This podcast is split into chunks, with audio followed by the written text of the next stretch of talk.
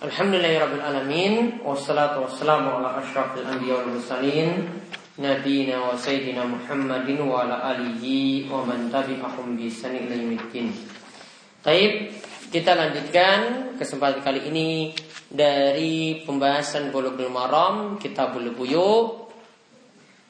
Masih dalam bab tentang masalah ijarah upah atau mempekerjakan orang. Sekarang kita membahas wajib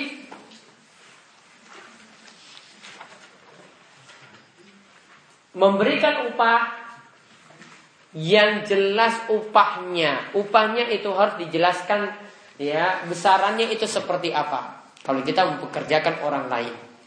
Kalau yang kemarin kita bahas bagi pekerja kalau kita sebagai majikan maka hendaklah memberikan dia itu gaji ya sesegera mungkin sebelum keringatnya itu kering. Juga yang sebelumnya kita bahas lagi tentang upah yang diberikan kepada orang yang melakukan ruqyah atau yang mengajarkan Al-Qur'an. Itu boleh atau tidak? Boleh. boleh. Yang tidak boleh apa? Membaca Al-Quran terus minta ongkos. Itu tidak boleh. Ya, jadi yang dibolehkan cuma mengajarkan Al-Quran. Jadi kalau misalnya ada yang lagi ziarah kubur, ada orang yang bacaan Al-Qurannya bagus, minta dia bacakan Al-Quran kirim kepada yang sudah mati. Ya, ini jelas kata para ulama sepakat ini tidak dibolehkan diambil upah. Nah sekarang kita bahas besaran upah itu bagaimana? Apakah diharuskan punya janji di awal kita akan memberikan upah besarnya seperti itu kita lihat dalam hadis yang kita bahas kali ini dari Abu Sa'id radhiyallahu anhu. Anna Nabi sallallahu alaihi wasallam qol Nabi sallallahu alaihi wasallam bersabda Man istajara ajiran falyusammi falyusammi lahu ujratahu. Siapa yang mempekerjakan seseorang maka hendaklah dia sebut upahnya itu berapa. Dia sebut upahnya itu berapa. Dia janjikan di awal upah yang nanti diberikan berapa. Satu hari kerja 50 ribu. Ya. Atau satu bulan 900 ribu. Dia harus janjikan seperti itu. Hadis ini diriwayatkan oleh Abdul Razak. Namun sayangnya hadis ini fi intita. Sanad hadis ini terputus. Wa wasallahul bayhaqi min tariki Abi Hanifah.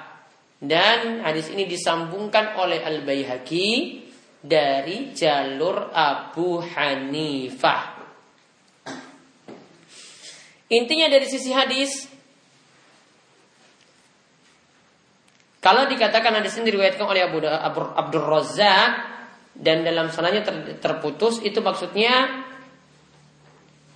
terputus dari sisi Ibrahim An-Nakhai. Dia tidak mendengar dari satu orang sahabat pun dia tidak pernah mendengar satu hadis pun dari sahabat. Sanadnya terputus dari sisi Ibrahim An-Nakhai. Itu yang pertama di sini bermasalah. Kemudian masalah yang kedua dikatakan hadis tadi bersambung dari jalur Abu Hanifah. Namun dari sisi Abu Hanifah juga riwayatnya juga doif. Karena Abu Hanifah yang dimasukkan di sini adalah perawi yang doif.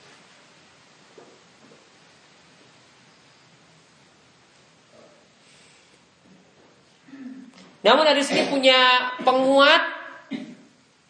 Ya, di sini punya penguat riwayat yang lainnya. Yang kesimpulannya hadis ini maukuf.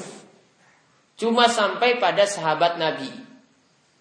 Yaitu ya hadis ini cuma sampai pada As-Sawri. Eh maaf, hadis ini cuma sampai pada Abu Said saja. Ini bukan perkataan Nabi.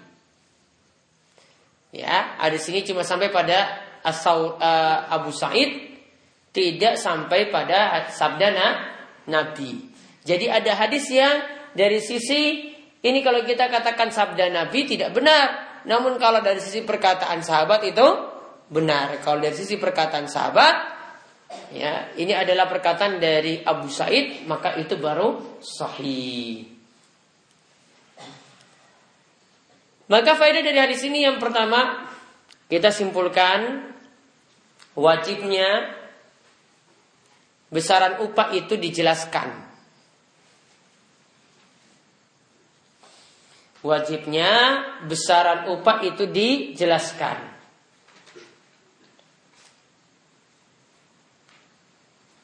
Ibnu Kuda mengatakan dalam Al-Mughni, la na'lamu fi khilafan. Tentang masalah ini, upah yang mesti dijelaskan tadi para ulama tidak bersisi pendapat. Mereka semuanya sepakat, ya namanya upah ya harus jelas. Karena kenapa harus jelas? Karena di sini ada kerugiannya kalau upah itu tidak jelas, yang ada cuma nanti perselisihan, pertentangan, cekcok. Ya, nanti ketika diberi gaji, ya dikatakan wah ini kurang pas, seperti ini seperti itu. Ya. Karena tidak ada kepastian. Maka intinya upah wajib dijelaskan. Sama seperti seorang itu menjual barang, barang yang dijual itu berapa juga harus dijelaskan. Kemudian faedah yang kedua, hadis ini menunjukkan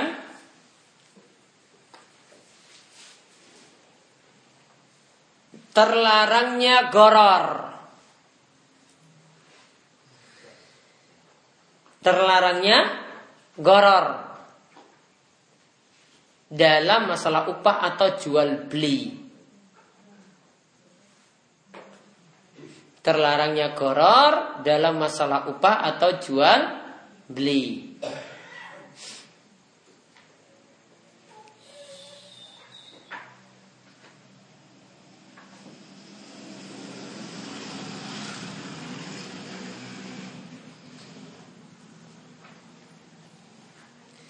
Nah contoh gorornya, ya goror itu kalau yang, goror itu yang dimaksud adalah ketidakjelasan. Contoh misalnya, ya dalam masalah sewa menyewa, jual jasa berarti ya, sewa menyewa itu berarti jual jasa. Misalnya ada yang menyewakan kamar, satu kamar, sebulan itu 200 ribu. Ya sebulan itu 200 ribu. Ini jelas atau tidak? Jelas. Atau yang kedua, contohnya ini sewa kamar, bayarannya nanti tiap bulan beras 20 kilo. Ini jelas atau tidak? Jelas 20 kilo. Namun kalau pernyataannya seperti ini, iya kamu boleh pakai kamar, biaya sewanya itu adalah nanti kamar itu kamu perbaiki. Ya, kamar itu diperbaiki, habisnya berapa ya sudah itu uang sewanya. Jelas atau tidak ini?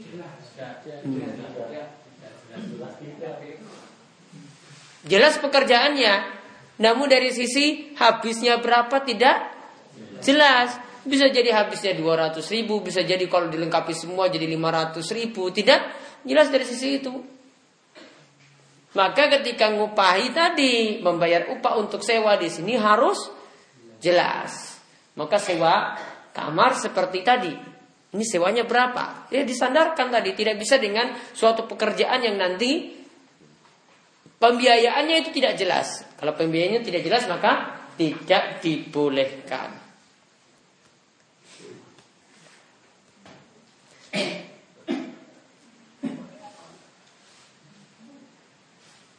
Nah sekarang kita masuk bab yang baru Ihya'ul Mawad.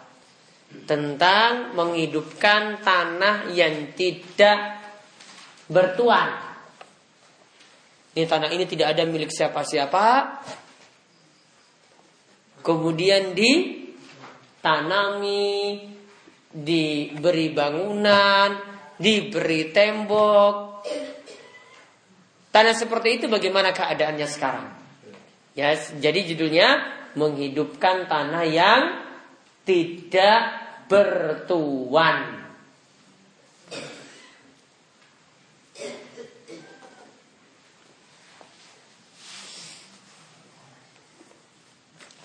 Yang dimasukkan dengan al-arlu al-mawat yaitu tanah yang tidak bertuan itu memiliki dua sifat.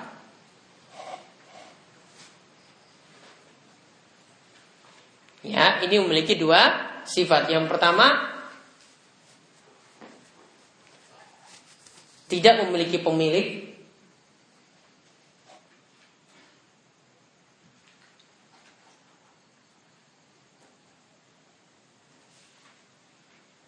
Kalau sudah ada pemiliknya tidak boleh. Ya. Kalau sudah ada pemilik tanahnya tidak boleh. Ini yang kita bahas di sini adalah yang tidak ada pemilik yang kedua. Tanah tersebut bukan untuk kepentingan umum.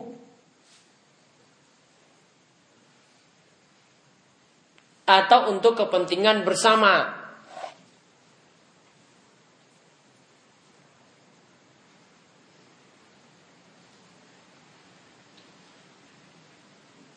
Seperti misalnya tanah tersebut bukan untuk jalan.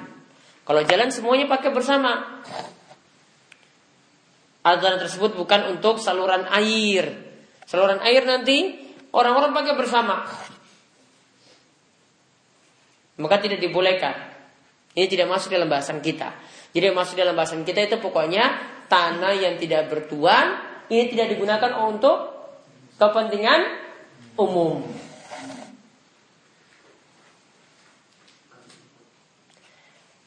Nah, adapun menghidupkannya ini dengan cara apa pun. Nanti kita akan lihat ini tergantung dari urf.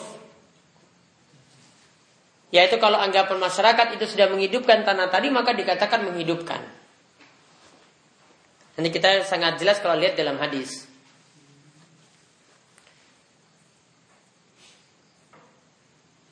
Nah sekarang bagaimana tentang status tanah yang dihidupkan oleh orang lain? Tanah ini nggak jadi milik siapa-siapa, kemudian dia hidupkan. Maka dikatakan di sini dari hadis Urwah an Aisyah dari Aisyah radhiyallahu anha anna Nabi SAW qal bahwasanya Nabi SAW itu bersabda man amara aradan laisat li ahadin fahuwa ahaku biha Siapa yang menghidupkan tanah yang bukan jadi milik siapa pun. Siapa yang menghidupkan tanah yang bukan milik siapa pun. Fahuwa ahakku biha maka dia lebih berhak untuk mendapatkan tanah tadi. Urwah mengatakan wa Umar fi khilafatihi. Ketetapan seperti ini ditetapkan oleh Umar ketika dia menjadi khalifah. Hadis ini diriwayatkan oleh Imam Bukhari. Kemudian ada hadis dari Said bin Zaid dari Nabi SAW ia berkata, Man ahya ardan maitatan fahiya lahu. Siapa yang menghidupkan tanah yang tidak bertuan, maka tanah itu jadi miliknya. Berarti tanah tadi jadi miliknya. Sudah, dia sudah hidupkan tanah tadi, maka itu dia dianggap jadi miliknya. Hadis ini diriwayatkan oleh yang tiga dan diasankan oleh At-Tirmidzi.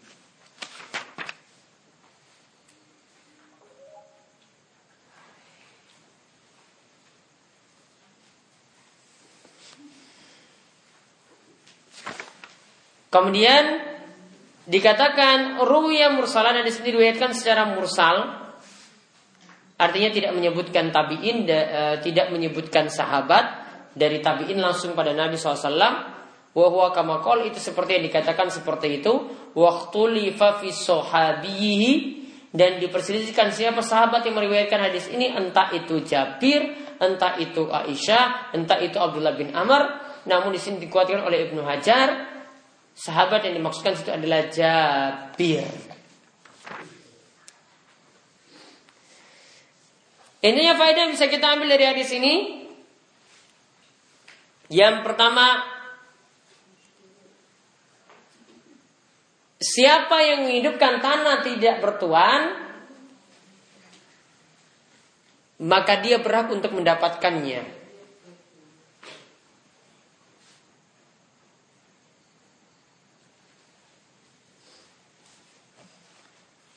Ya siapa yang menghidupkan tanah yang tidak bertuan maka dia berhak mendapatkannya.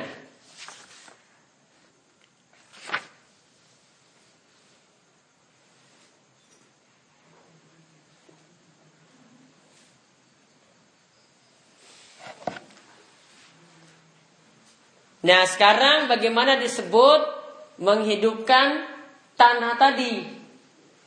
Ya, sekarang bagaimana disebut menghidupkan tanah tadi? Di sini disebutkan di antaranya bentuknya membuat batas-batas dengan tembok atau pagar.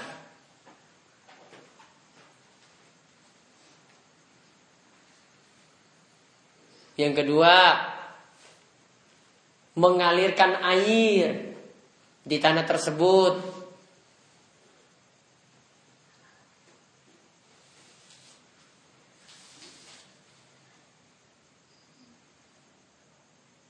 Yang ketiga,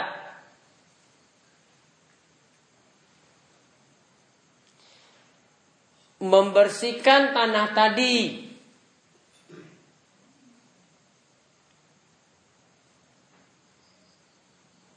dari benda-benda yang buat tanaman sulit tumbuh.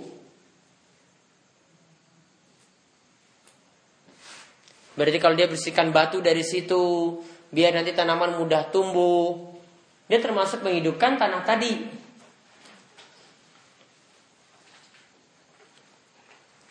Maka kalau ada yang buat tanah seperti tadi maka dia berhak untuk mendapatkannya.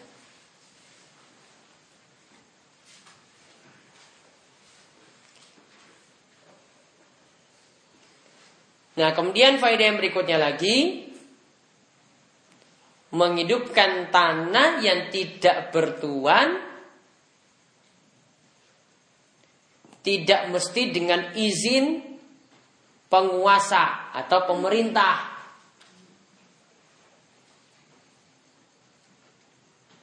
Tidak mesti dengan izin penguasa atau pemerintah. Ini pendapat jumhur atau mayoritas ulama.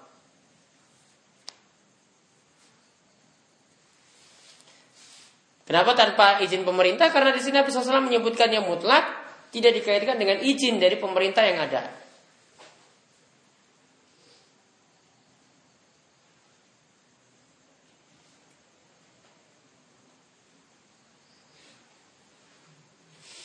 Namun kalau minta izin itu lebih baik biar tidak terjadi perselisihan di kemudian hari. Ya, namun kalau minta izin itu lebih baik biar tidak terjadi perselisihan di kemudian hari. Apalagi itu wilayahnya pemerintah. Apalagi kalau di negeri kita itu sudah ada undang-undang yang menyatakan bumi dan air dan segala apa yang ada di, di atasnya itu dipelihara oleh negara. Maka harus dengan izin pemerintah yang ada. Itu lebih baik.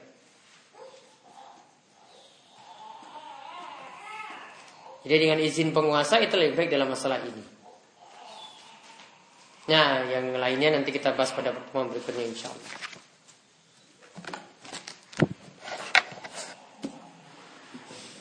Baik, ada yang ingin bertanya? Monggo.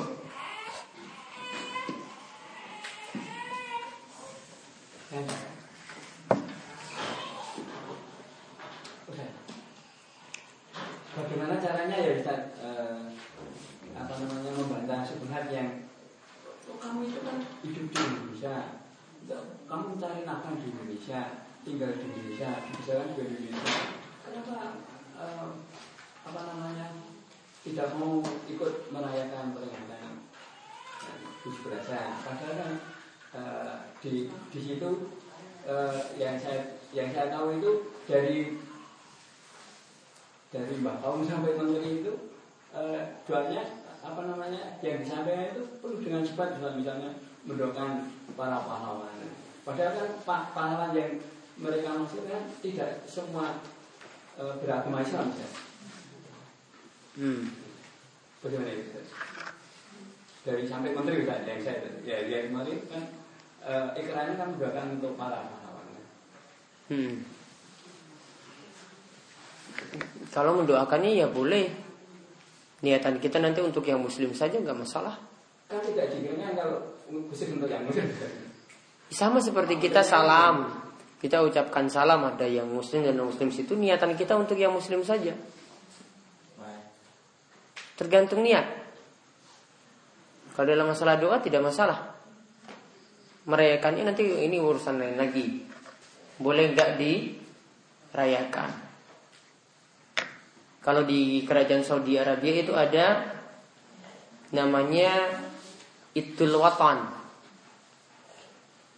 Itu peringatan kemerdekaan juga sebenarnya namun tidak ada kata-kata merdeka kalau di kerajaan Saudi Arabia. Karena mereka yang nggak pernah dijajah. Ya. Mereka tidak pernah dijajah seperti Indonesia. Yang ada ini peringatan Syekh Muhammad bin Abdul Wahab itu mulai berdakwah di sana. Itu diperingati kalau tidak salah itu di di bulan-bulan seperti inilah. Ya tapi pakai bulan hijriah. Saya lupa bulan pastinya tapi ketika kita mulai belajar awal masuk kuliah bulan syawal atau zulqa'dah ini seperti ini ada idul waton tadi. Hari kalau diterjemahkan letter itu hari tanah air. Atau kalau kita sebut itu hari kemerdekaan. Ya itu di rayakan. Sebagian ulama mengingkarinya, sebagian masih membolehkannya. Intinya yang membolehkan itu punya dasar karena itu bukan masalah ibadah. Itu cuma sesuatu yang berulang terus setiap tahunnya saja. Ya, sesuatu yang berulang setiap tahunnya. Jadi kalau tidak ada situ masalah-masalah ritual ibadah, maka sebagian ulama itu membolehkan. Idul Waton tadi yang membolehkan misalnya di antaranya murid dari Syekh Muhammad bin Shalih Utsaimin Syekh Khalid Al-Muslih sekaligus menantu dari Syekh Muhammad bin Shalih Al Utsaimin. Jadi kalau memperingatinya di sini cuma sekedar meramai-ramaikan saja, ya tidak ada ritual-ritual khusus, misalnya pada malam cirakatan dengan ibadah-ibadah tertentu, walau alam, ya dibiarkan saja seperti itu. Biarkan itu tetap terus berjalan. Ini bukan suatu perkara yang urgent atau besar yang perlu diingkari. Kita bikin masalah lagi nantinya kalau mengingkari seperti ini. Ya, tidak penting kalau mengingkari memperingati 17-an tadi. Yang karena ini sudah berlaku terus menerus tidak mungkin dihilangkan. Ya, ini sudah berlaku terus menerus tidak mungkin dihilangkan apalagi nanti bertentangan dengan peraturan pemerintah yang ada. Bisa cekcok dengan aparat nantinya. Ya, maka itu dibiarkan saja seperti itu. Ya, yang penting ritual ibadahnya tidak ada ibadah-ibadah khusus untuk dilakukan pada malam 17-an atau hari 17-an tadi. Sekedar rame-rame saja ada lomba-lomba, ya monggo silahkan untuk diikuti. Ada lagi? Ya. Masalah upah Ustaz. Kalau upah kan harus jelas ya namanya. Hmm. Kalau waktu itu misalnya begini, kamu kerja jam 8 sampai selesai. Selesainya nggak jelas kalau bisa jam 4 jam itu boleh. Harus jelas juga pekerjaan. Kalau nggak jelas nggak boleh. Dia harus tetapkan. Selesai jam 4 kalau mau lebih ya monggo silahkan. Harus jelas. Biar tidak ada cekcok nanti setelah setelah pekerjaan tadi dijalankan.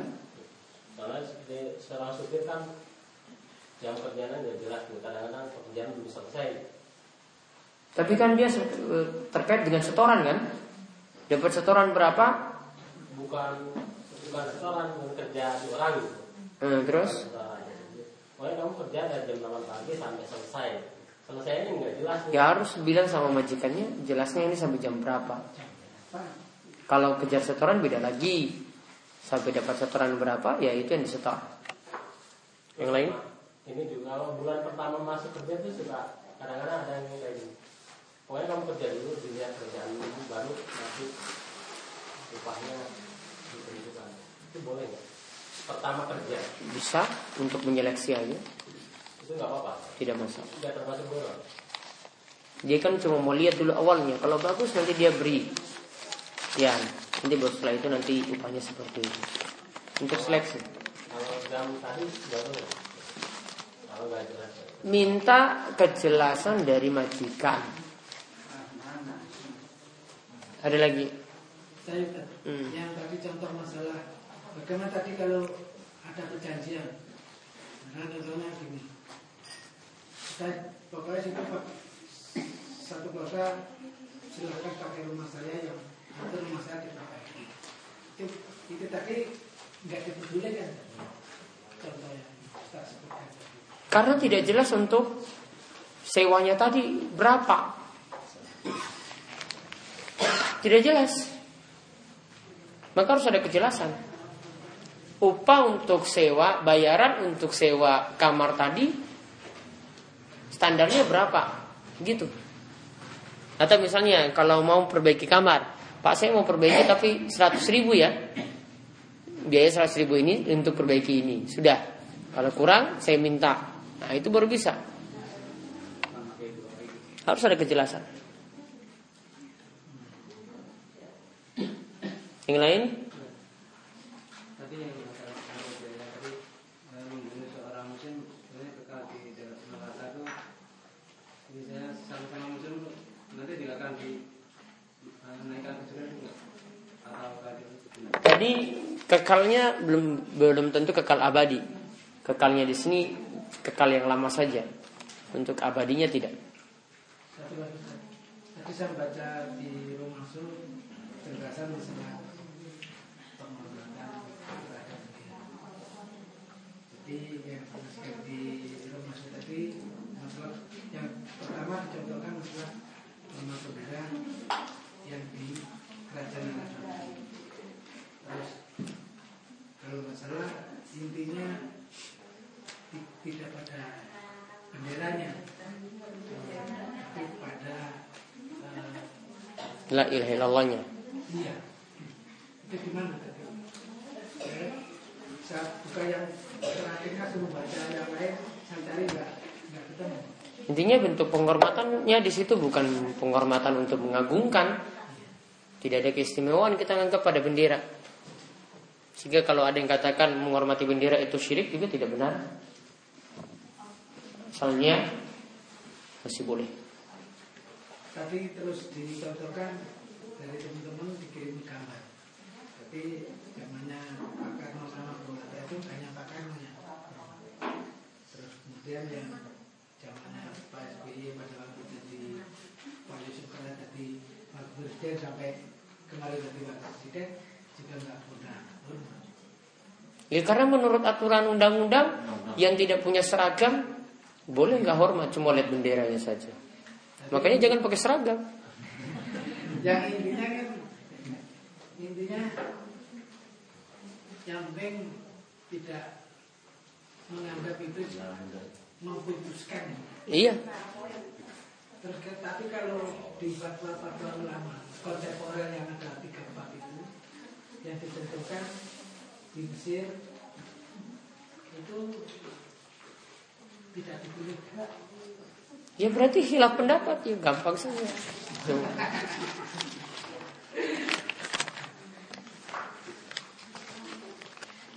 intinya yang tidak berlebihan Iya.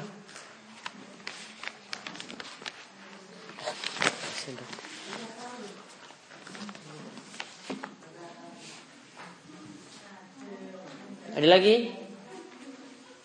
Nah, mengenai ini lah, perjuang kalau non Islam itu bagaimana? Perjuang non Islam Terus?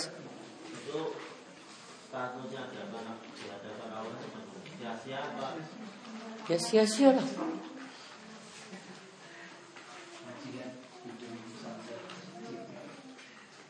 Pejuang non, non muslim sia-sia. Namun rata-rata pejuang tanah air kita itu semuanya itu rata-rata muslim. Karena nggak mungkin non muslim perang sama non muslim lagi itu nggak masuk akal. Logika nggak masuk. Masa wong Kristen perang karo wong Kristen? Nggak mungkin. Yang ada orang muslim. Jadi kalau mengatasnamakan agama baru mereka semangat. Kalau sama-sama agamanya nggak mungkin itu jalan. Nggak ada. Ada sendok.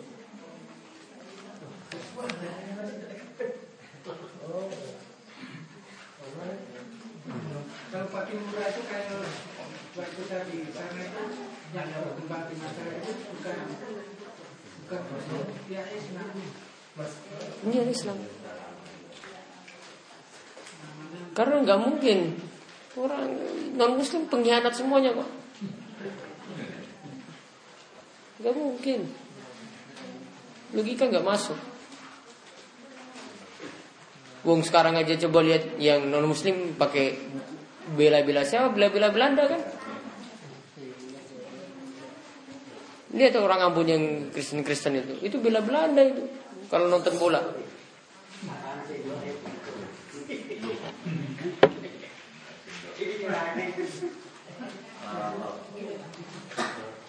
Ya itu saja yang kita bahas untuk kesempatan kali ini mudah-mudahan bermanfaat. Saya cukupkan sekian. Subhanallahumma wa bihamdika asyhadu an la ilaha illa anta astaghfiruka wa atubu.